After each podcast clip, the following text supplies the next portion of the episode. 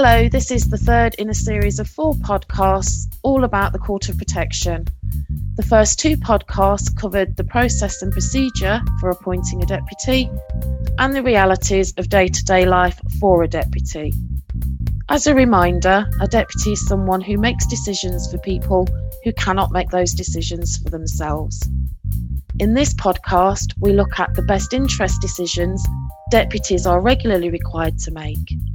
These decisions can be both straightforward and challenging for a variety of reasons.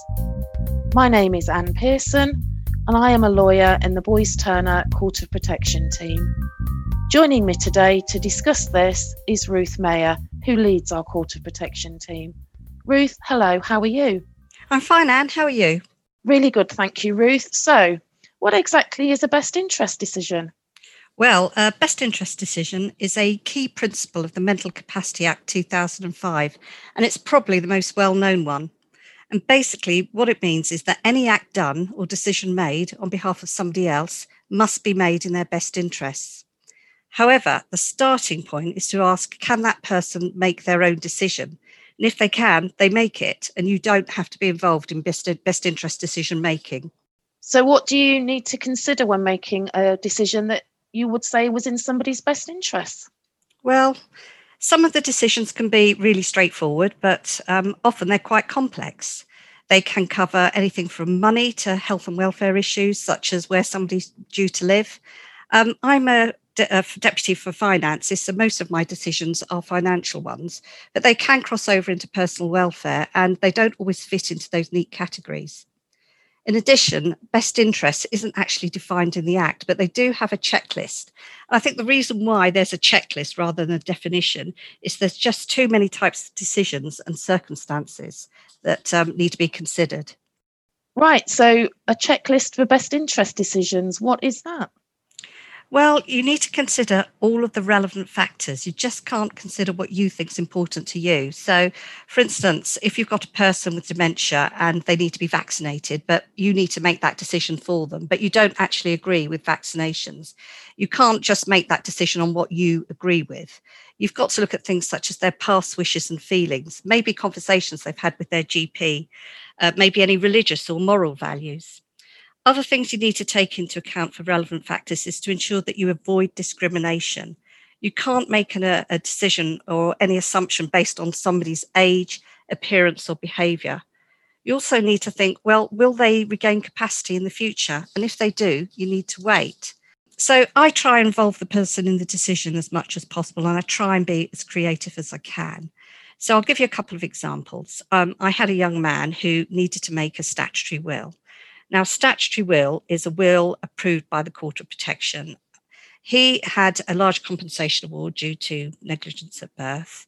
And um, we were sitting down, and he really couldn't understand how to divide the um, assets up. He couldn't understand divisions or large sums of money. Um, but I did know that he really uh, was very close to his mum and sister, and we were having coffee and biscuits. So I had six biscuits laid out, and I said to him, if you had to share these biscuits out with your family, and those biscuits represented money, how would you share them? And as quick as anything, he said, Right, I'll give three biscuits to my mum, two to my sister, and one to another family member. And that's how we divided his estate up under his will. And interestingly, the court came back to me later and asked me how I'd involved him in the decision making process. And I, I said the biscuit method, and they were fine with that. Then I had another example where um, we were trying to recruit carers for another person with a learning disability. And what we did was we wanted to involve him in the process as much as possible um, and the interviews for, for the carers. So during each interview, we gave him a piece of paper with a line through the middle and a happy face at one end and a sad face at the other. And at the end of each interview, we just asked him to mark on that line where he thought that person should be in terms of whether he wanted to, whether he liked them or whether he really didn't like them. And that was uh, really helpful, actually. And that's how we decided on who to appoint as a carer. Ruth, they're really great examples. Are best interest decisions the same for all of your clients, or can they vary from client to client? Oh, well, they definitely vary. And it's because clients are different and, you know, there's different types of decisions. Um, you know, I've got some real life examples at the moment, which um, I'm I'm happy to tell you about. So I've got a, an elderly client who's in a care home, and uh, we need to pay his care home fees. And he's lived in his um, previous family home for many, many years. And we need to decide whether that home should now be sold to pay for care home fees or whether it should be rented out. You know, uh, will he return to it in the future? Does he have enough money to last him? So, lots of decisions to make um, around that. I've got another case where I've got a young person who um, has had quite a difficult year of it with lockdown, and his family have approached me with a view to putting a swimming pool in the back garden. Now, the idea of the swimming pool is to make sure that he's able to get out, have a lot of exercise, but also socialize with his family. Um, I've got to think carefully about the costs involved um, and how long the money would last if we, we spent that money and how it would really benefit him, not just in terms of, um, you know, um, exercise, but also how he can socialize with others. And then, as a third example, I've got a brain injured adult who was involved in a, a road traffic accident. And he has a really black and white way of thinking. There's absolutely no grey with him. And he was volunteering at a dog rescue centre and he really, really wanted to have a dog. Um, so we needed to help him with the decision. And we could only give him limited options because otherwise it'd be just too much for him to cope with. So the questions were did he want a male dog or a female dog, big or small? Eventually, he opted for a male staffy, and it's brought lots of joy to his life. And it's also assisted with his rehabilitation. So the answer is yes. Best interest decisions really do vary from client to client. Right. So, what powers and responsibilities does a financial deputy such as you have when it comes to making a, decision in the best interests of your client? Well, once I'm appointed by the Court of Protection, I take over all the finances and they'll be in my name for the benefit of the person concerned. But I do have an obligation and I do involve the client as much as possible in any decisions, as well as close family members or a carer. But financial decisions can cross over into welfare decisions. So, the example I've just given of the client who wanted the dog, I do have to consider all of the financial implications because even with a rescue dog, you're looking at uh, adoption fee, vaccinations, food, and insurance. But I'm also looking at the mental health benefits that that's going to provide him. Are there safeguards in place then when you're having to work out what a best interest actually is? Oh, definitely. Under the Act, I can't make any unjustified assumptions based on a person's age, appearance, or behaviour. This is to avoid any discrimination. Now, appearance will cover all sorts of things, such as uh, skin colour, the way a person dresses, or, or a disability. And behaviour could be something unusual, such as laughing loudly or inappropriate. I can't judge someone's capacity on that. And of course, there's the exact opposite for somebody who's very shy. They might have difficulty expressing themselves. And the idea is I just need to bring them out of their shell and get them involved in the decision making process.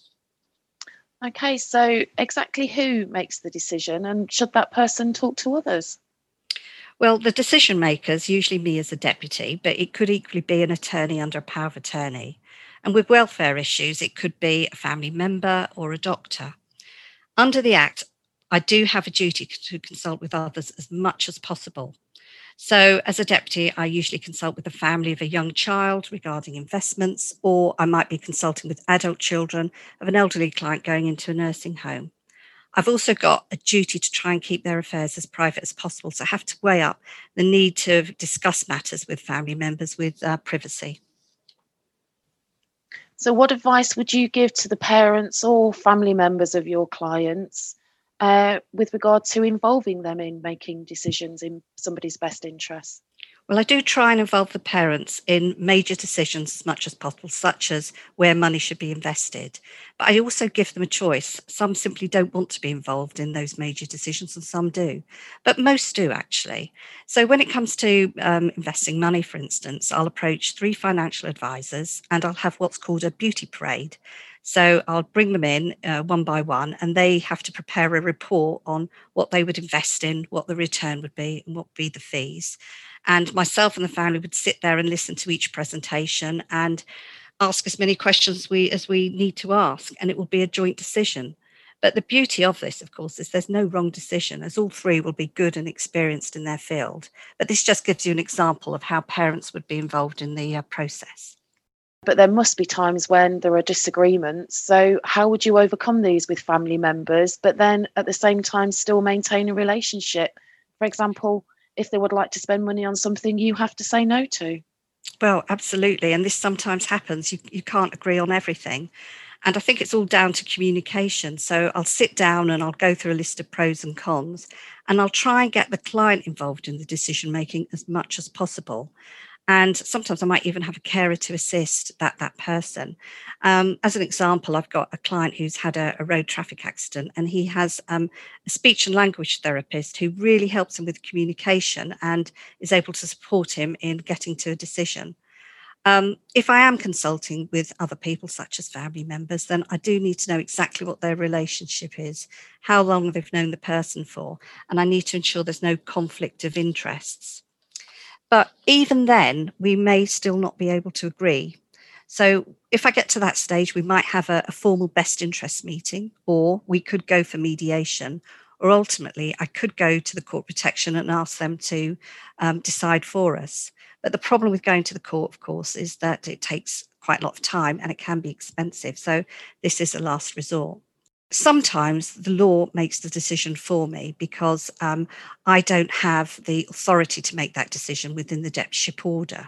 So it might be, for instance, making a large gift in which case what i have to do is i have to get all of the relevant information together for the court and that would be things such as the size of the gift who it's to impact on finances and tax and uh, the decision may be easier for the court to make for an older person due to the timeframes involved, and harder for a child because it has the money that they have under, say, a compensation award has to last a lot longer and may be needed later in life for care and therapy.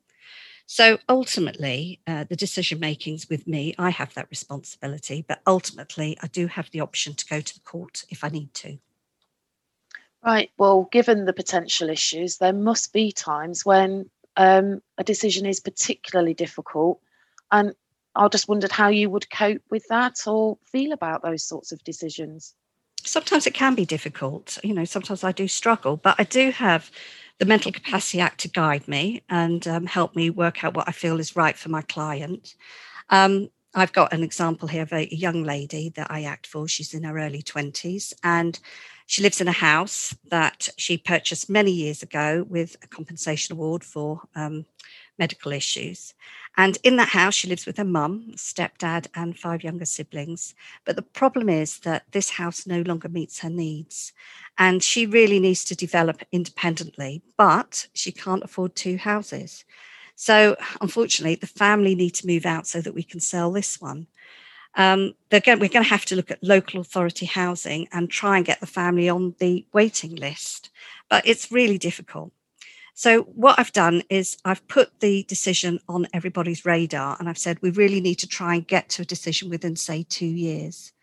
And so, for the moment, my client's seeing a, a psychotherapist to help her reach a decision. And the case manager is looking at alternative housing for the family. But ultimately, this isn't an overnight decision, or it's not really one that sits comfortably with me. Also, I really want to make sure that I maintain a good relationship with my client and that she maintains a good relationship with her family. And it's quite a thin line to sort of walk. Um, but the, and the way I approach this is that uh, this is the decision that needs to be made, but I may actually change the way I make this, the decision over the next two years. So, best interest decisions can be really complex, but I've got the act to guide me. But I think what you ultimately need is a really good dose of common sense, understanding, and empathy. Ruth, thank you. That was really useful. I'm really looking forward to our next and final podcast in this series. So, bye for now. Bye. And finally, if you would like more information, please go to boyesturnerclaims.com and look for the link to Court of Protection.